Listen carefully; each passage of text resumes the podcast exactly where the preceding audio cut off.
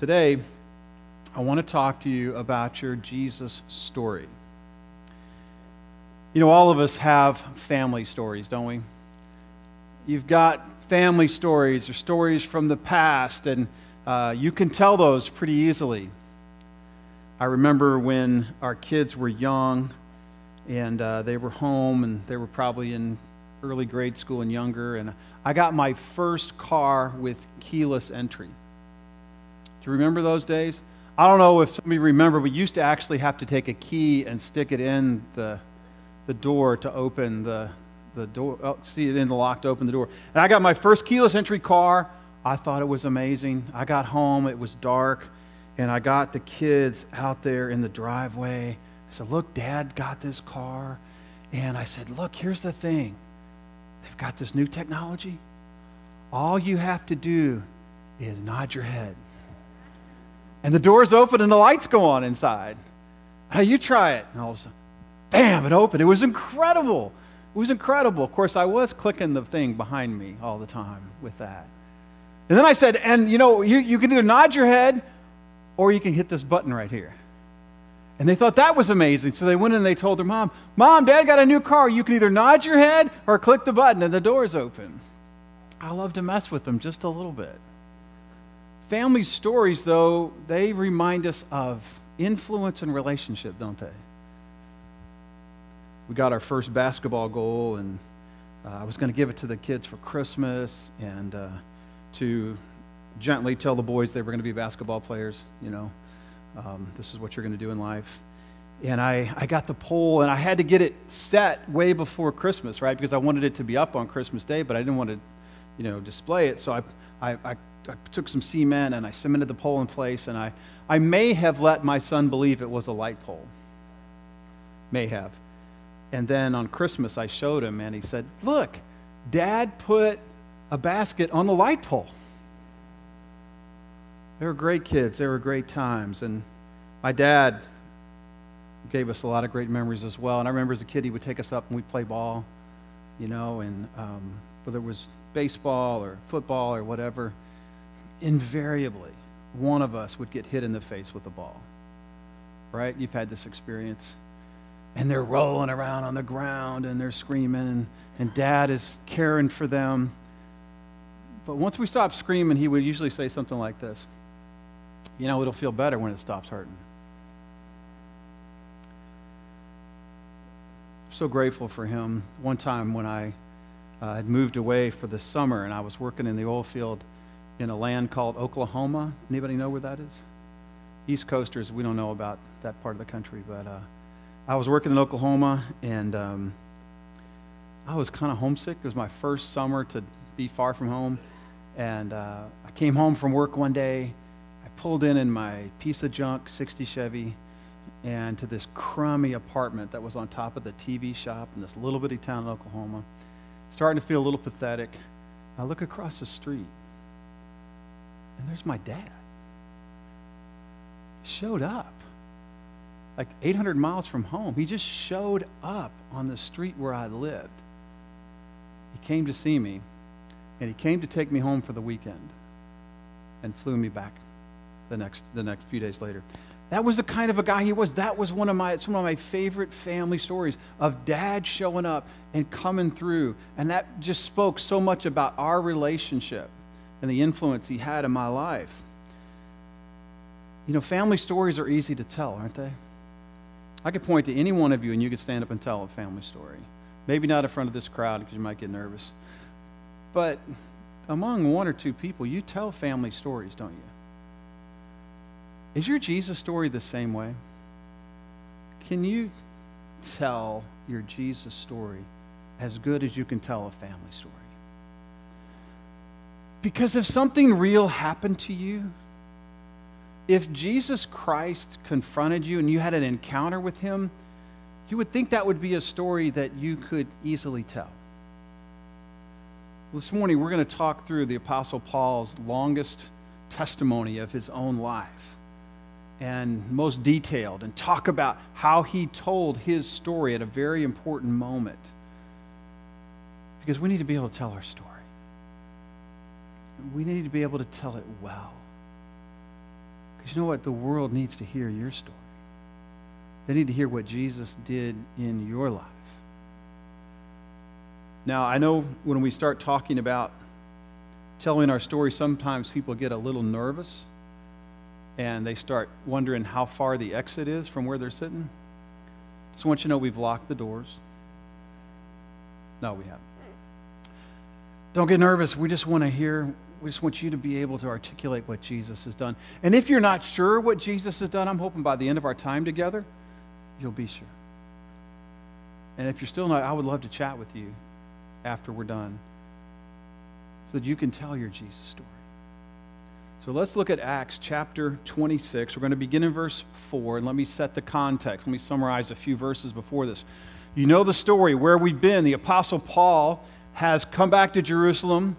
He got the Jews basically wanted to kill him. He was rescued by the Romans. Paul went on trial three times as the Jews accused him of stuff they couldn't prove. They didn't like Paul because Paul did what? He said that Jesus Christ was the way to be forgiven and to be right with God, and that it wasn't your good works, it wasn't all the good things you can do. And so eventually, Paul winds up before a man named Felix, who's the governor of the area. And that doesn't go so great. And he's trying, Felix is trying to figure out what do I do with this person? And they're down in Caesarea, about 60 miles from Jerusalem. And Felix is the governor of the area. He works for Nero, he's the Roman leader in the area. And finally, he says to Paul, Would you like to go back to Jerusalem? And Paul says, no, and he knows that in Jerusalem they're going to kill him, and he sees Jerusalem as a closed door, right? And then he sees that he has one open door left, which is to go to Rome, to appeal to Nero. Now, if you know your history, you know Nero is crazy. At this point, he's probably not crazy yet. He's thought of as a pretty good leader his first few years. This is about 57, 58. Um, AD, somewhere in that range, maybe 59 AD, and Nero uh, reigns until about 67. That's when he starts fiddling as Rome burns. You know the story. And um, so Festus takes over for Felix, and Festus tries to figure out what am I going to do with this guy? If I just send him off to Rome, I need to have a reason. You can't just go to the Supreme Court without a case, right? And so he sends, he gets ready to send him off wondering what to do, and he decides, I think I will consult with my neighbor, Agrippa. Agrippa is the ruler of the region next to Judea. It's, it's kind of got parts of Galilee in it, and he's northeast, north northeast of where uh, Festus is ruling. So Agrippa comes over, just like a good neighbor does, right? You go to see your new neighbors, you say hello, you bring them uh, brownies or something, right? You say hello. And so Agrippa shows up to see Festus, and he brings his sister Bernice. Now, let me just give you the whole historical context. Agrippa is the great grandson of Herod the Great. This was Herod who was ruling when Jesus was born. Great grandson. Again, this is about 60 years later. And uh, Agrippa is part Jewish. He has a sister named Bernice. And Bernice is really um, let's just say, morally questionable in who she is, like most people were at that time. And Bernice is his sister, and she has previously been married to a couple of kings, and she's now hanging out with her brother. And the rumor is that they're more than just brother, sister, if you know what I mean. Later, she becomes the mystery of Vespasian and Titus, the mistress of Vespasian and Titus. So this is kind of a crazy thing. Here's the apostle Paul speaking to this these two leaders, Festus and Agrippa and his sister Bernice. And Festus has called all the dignitaries from town. It'd be like he called all the military leaders, all the government leaders, all the, the highest level people for this, this basically meeting where Paul is going to give his defense of who he is. So that's the context two governors, governor's sister, a bunch of dignitaries, and they call Paul. And what they really want to do is figure out what is the deal with Paul? What can we accuse him of? He's appealed to Rome. what are we going to tell uh, Nero? We pick it up in uh, Acts 26, verse 4. Paul begins to speak. Paul says this My manner of life from my youth, spent from the beginning among my own nation and in Jerusalem, is known by all the Jews. They have known for a long time, if they are willing to testify, that according to the strictest party of our religion, I have lived as a Pharisee. And now I stand here on trial because my hope in the promise made by God to our fathers, to which our 12 tribes, 12 tribes hope to attain, as they earnestly worship night and day. And for this hope I'm accused by Jews, O king. Why is it thought incredible by any of you that God raises the dead? Now, let me just kind of unpack this a little. Bit. Paul's saying this. He's saying, like many of us, when we give our testimony, this is who I was before I encountered Jesus. Paul says, Listen, I was a good guy. I was the best of the best. I was a member of the Pharisees. And the Pharisees was the, they were the strictest party in all of the Jews. And they were the, the best of the best. They were the best educated. They obeyed the law the best. He says, I was, I was really strict. I was a really good guy. You know, most people, when you ask them, are they a good person today? What do they say? Oh, yeah, I'm a good person. I may not be the best person, but I'm better than this person. I'm better than that person. Isn't that what they say? I'm a good person. What's your standard? Well, my standard is I'm better than my mom or my dad. I'm better than my neighbor. Paul's saying, I was really good. I was really good. You can ask the Jews. I was really good. I was top notch. He says, I believed in the promise. It's an important word in Scripture. I believed in the promise that was from the Old Testament. Really, the first um, best articulation of that promise was the promise God made to Abraham. I will go to a land I will show you. I will make you a great nation. Always remember this. God doesn't call Abraham to be great. He says to Abraham, I will make you a great nation. Sometimes I think we think, God's given me assignments. I got to be great at it. Well, God's given you assignment to follow him, and he will make you great, right? He will make you a fisher of men. We're depending on God. We're depending on the shepherd and his skills, not our skills as a sheep, right? Paul says, I believe in the promise. And the promise for Abraham that he would be a great nation. You know what? Abraham never saw that promise fulfilled in his lifetime. And so it says in Hebrews that Abraham and others, they look forward to something that was going to happen. So all throughout the Old Testament, there is this future view. And this view includes a resurrection. And that's what Paul is saying. I believed in the promise just like the Pharisees do. And then he says, Why is it thought incredible to you, any of you, that God raises the dead? You're acting like this is something so incredible, but this is something that the Jews have believed for a very long time. Why is that thought to be so unusual or so incredible? Verse 9. Paul says, I myself was convinced that I might do many things in opposing the name of Jesus of Nazareth. And I did so in Jerusalem. I not only locked up many of the saints in prison after receiving authority from the chief priests. but When they were put to death, I cast my vote against them. And I punished them often in all the synagogues and tried to make them blaspheme. And raging fury against them, I persecuted with even into foreign cities. Paul says, I was so good, I was radically good. I was stamping out people who weren't as good. I was stamping out people who were claiming all you needed to do was repent. That's too easy. You know, good people have a really hard time with repentance and grace, don't they? I mean, it's really hard for someone who feels good about themselves to accept the idea they need to repent. Something we as church people always need to remember. Never, we say this often, never underestimate people's resistance to repentance. I don't need to repent, but I hope you do. Paul says, I stamped them out. I didn't need to repent. I was a good person. I defended the law so much that I was trying to stamp out people who didn't keep the law. I was trying to stamp out followers of Jesus. And then in verse 12, he says, In this connection, I journeyed to Damascus with the authority and commission of the chief priest. He says, I even left town. I went to Damascus. That's 150 miles from Jerusalem.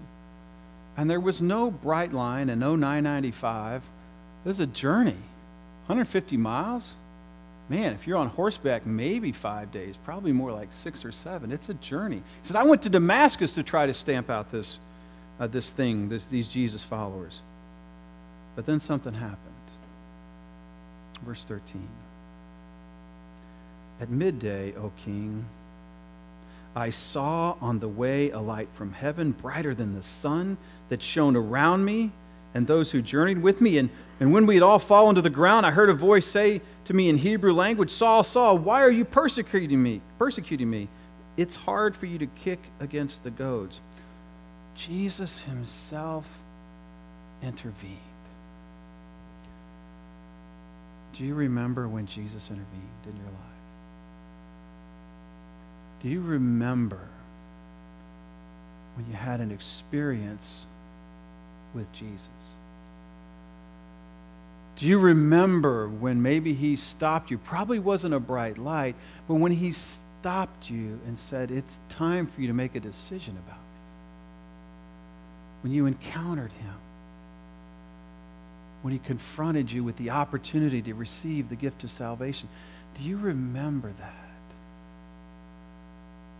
You may say, well, Steve, I, it, it happened slowly over time, but, but do you remember that feeling of Jesus Christ getting kind of all up in your business and saying, I, I want you to repent of your sin and I want you to receive the gift I've paid for see, that's something we need to remember and be able to tell about. You see, it's not enough just to say, well, I'm living like Jesus told me to live and I'm living a good life. That's exactly what Paul was doing before he met Jesus. You see, Jesus needs to change my mind about him. It's not something I just affirm and say, oh, I think this is a good way to live. It's a person that I have to respond to personally. It's an invitation. Will you follow me? Do you remember that? That's what Paul's talking about. You see, when we tell people our story, we have to remember how we were before. Yeah, we thought we were really good people until Jesus intervened. And he changed our mind about him, and he changed our mind about ourselves. Paul says his name was Saul at the time. Saul, Saul, why are you persecuting me? It's hard for you to kick against the goads. You know what that means? The goads were kind of sharp sticks used to move livestock from place to place. And so you would kind of jab them and push them and cause them to go in a certain direction. And Jesus is saying, Paul, it's hard for you. i have been trying to move you, and I have been moving you to the place where you can follow me. And you've heard the preaching of Stephen, even right before he was being martyred. You, you know my story, and you've been resistant. Oh, we're all resistant, aren't we? Paul, it's hard for you to kick against the goads. Matter of fact, it hurts, it's harmful. You've been trying to not receive this good news, but it's time for you to receive it. You don't need to resist. Verse 15. Paul says, And I said, Who are you, Lord? And the Lord said, I am Jesus whom you are persecuting. But rise and stand upon your feet, for I have appeared to you for this purpose, to appoint you as a servant and a witness to the things which you have seen me and to those in which I will appear to you, delivering you from your people and from Gentiles, to whom I am sending you, to open, get this, what's Paul's commission? I want you to open their eyes so they may turn from darkness to light and from the power of Satan to God, and that they may receive forgiveness of sins and a place among those who are sanctified by faith in me. So we say, Paul, listen, here's your, job. I want you to open eyes so that people can turn. Because once they're because they're until their eyes are open, they'll never be able to turn. You'll never be able to convince them. Your your idea is to open their eyes, and that they're really under the power of Satan, and they'll turn to the power of God. Can you imagine how offensive this could have been? Paul's talking to a half Jewish king. He's talking to a Roman king. He's talking to a whole bunch of dignitaries who are all Gentiles. And he's telling them, listen, you're under the power of Satan until you turn to the power of Jesus. Do you realize that? If you're rejecting Jesus today, if you're receiving that, if you're rejecting receiving that gift from him, you're under the power of Satan. It's not some benevolent thing. It's not some, well, I'm almost a follower. It's you're in the power of Satan. Think about that. You okay with that? That's why we're so passionate about what we preach. I want you to turn, open their eyes so that they may turn from the power of Satan to the power of Jesus and so that they may receive forgiveness. Have you received forgiveness? Is there anybody guilty here? Have you received forgiveness? And that receiving of forgiveness goes on every time you repent. And if you've been saved by Jesus, you're already forgiven, but your process on a daily basis is to continue to repent every time, every day. I want to repent of my sin. That's what he's opened our eyes to. It's the opposite of trying to make up for what you've done. We've all been there, right? Well, I messed up today. I better do better tomorrow. Jesus said, You messed up today. I forgive you if you repent. When you repent, I want you to live in reality that I love you that much. I want you to live in the reality that I love you so much, I'm going to forgive you every time you repent. And all have sinned. Everyone in here, the best of us, the most wonderful person in this room sinned this week. And I've asked them to stand. No, I haven't. Everybody's going, Am I the best? Oh my gosh, no, please don't. But it's true. It's true. Walking with Jesus, following Jesus, is a life of repentance. And every time we repent, we get further from the sin we fall into. That's Paul's message.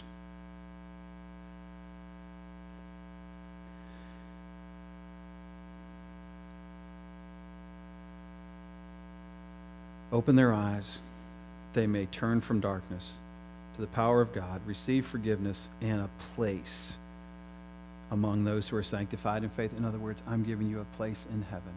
Forgiveness in heaven is what I'm offering you. I love how Paul tells that story. This is what the gospel is.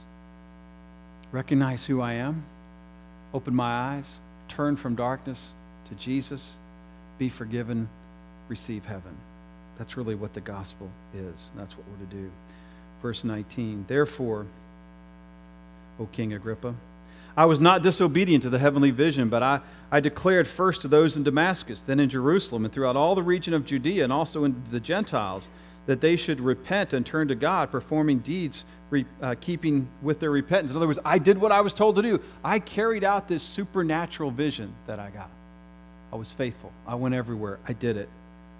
I told people what was going to happen and what they could receive. It's the heart of the good news. Verse 24. And as he was saying these things in his defense, Festus, with a loud voice, said, Paul, you were out of your mind. Your great learning is driving you out of your mind. But Paul said, I'm not out of my mind, most excellent Festus, but I'm speaking true and rational words. Let me tell you this if you tell your Jesus story and people look at you and say, You are crazy, you've probably done a pretty good job. Sometimes we resist this. We're like, well, I don't want to sound crazy, so we kind of, we kind of, you know, don't tell the whole supernatural thing. We're kind of like, you know, well, I was living this way, and then I figured out I should live that way. That's not a testimony. That's education. Testimony is I had an encounter with Jesus that's supernatural that sounds crazy. Well, don't soft sell what Jesus did. Did you have an encounter with supernatural Jesus? Did you have an encounter with the Holy Spirit that convicted you of sin that you needed to repent of? Did you have an encounter? Oh, let people know that. They know the rational stuff. They need to see the supernatural stuff. It's all right if they think you're crazy. Matter of fact, you've probably done a pretty good job. Paul says, I'm not crazy. And then he turns to Agrippa and he says this in verse 26. He says, For the king knows about these things, and to them I speak boldly, for I am persuaded that none of these things has escaped his notice. For this has not been done in a corner. He turns to Agrippa and he says, Listen, man, you know what's going on. Jesus wasn't crucified in a corner, he was crucified out in the open in Jerusalem. Everybody knows. You know about this. This wasn't done in a corner. Verse 27 King Agrippa, do you believe the prophets? You know the prophets. You know they were looking for a resurrection. Couldn't Jesus be the beginning of that resurrection? And Paul says, I know that you believe. Right at that point, Agrippa's going, Man, you're pushing me a little too far. I'm feeling like I'm in one of those rooms where they're trying to sell me a, sell me a timeshare, right? Hopefully, you've not experienced that. Don't ever do that. Um, guy's trying to close the deal. What would it take for you to drive this car off the lot today? You know, what would it take? But Paul's just presenting him the opportunity that you can feel his heart come under conviction a little bit here. Do you believe? Don't you believe this? I can feel something's going on. Agrippa's starting to go, man, I'm in front of all these people. Why don't you leave me alone? And Agrippa said to Paul in verse 28, In a short time, would you persuade me to be a Christian? It's like, I don't know what else to say, but in a short time, just with this little bit of information and the, the language there, it could be a short time or it could be a little information. Doesn't matter. It's kind of the same idea. Just you expect me to be a Christian in just this little bit of encounter that we've had? The King James says it this way, which is not completely accurate, but it's kind of interesting. You probably, if you grew up in church, you've heard this. The King James says, he says, um, almost thou persuadest me. Almost thou persuadest me. Just this little bit, you expect me to respond?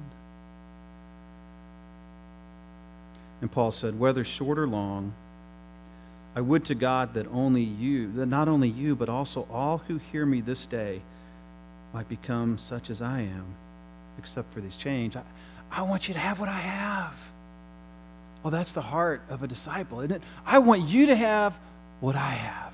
I want you to know Jesus the way I know Jesus. I, I want you to know the end of the story the way I know the end of the story. That's all I'm asking. I just want you to have what I have. I'd rather you not be in chains like I am, but you know, that happens sometimes when you're faithful. Um, but I just want you to have what I have. That's what it means when it says to love your neighbors yourself. I want you to know Jesus the way I know Jesus. I want you to have a Jesus story the way I have a Jesus story. I'm not worried about time. I want there to be a sense of urgency because I can't guarantee you tomorrow, and I can't guarantee any of us tomorrow either. We don't, we're not guaranteed another breath.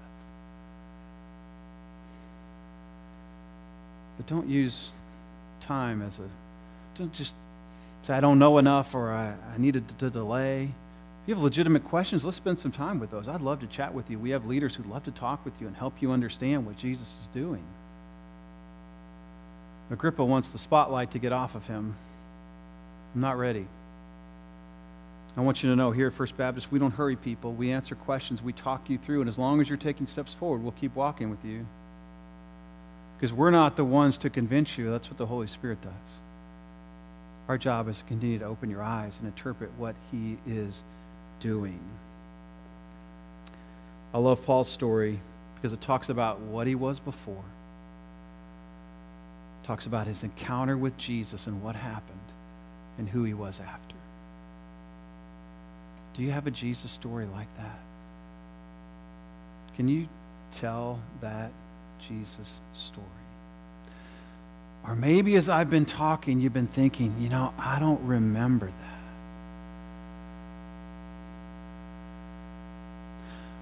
I'm not sure there ever was something supernatural.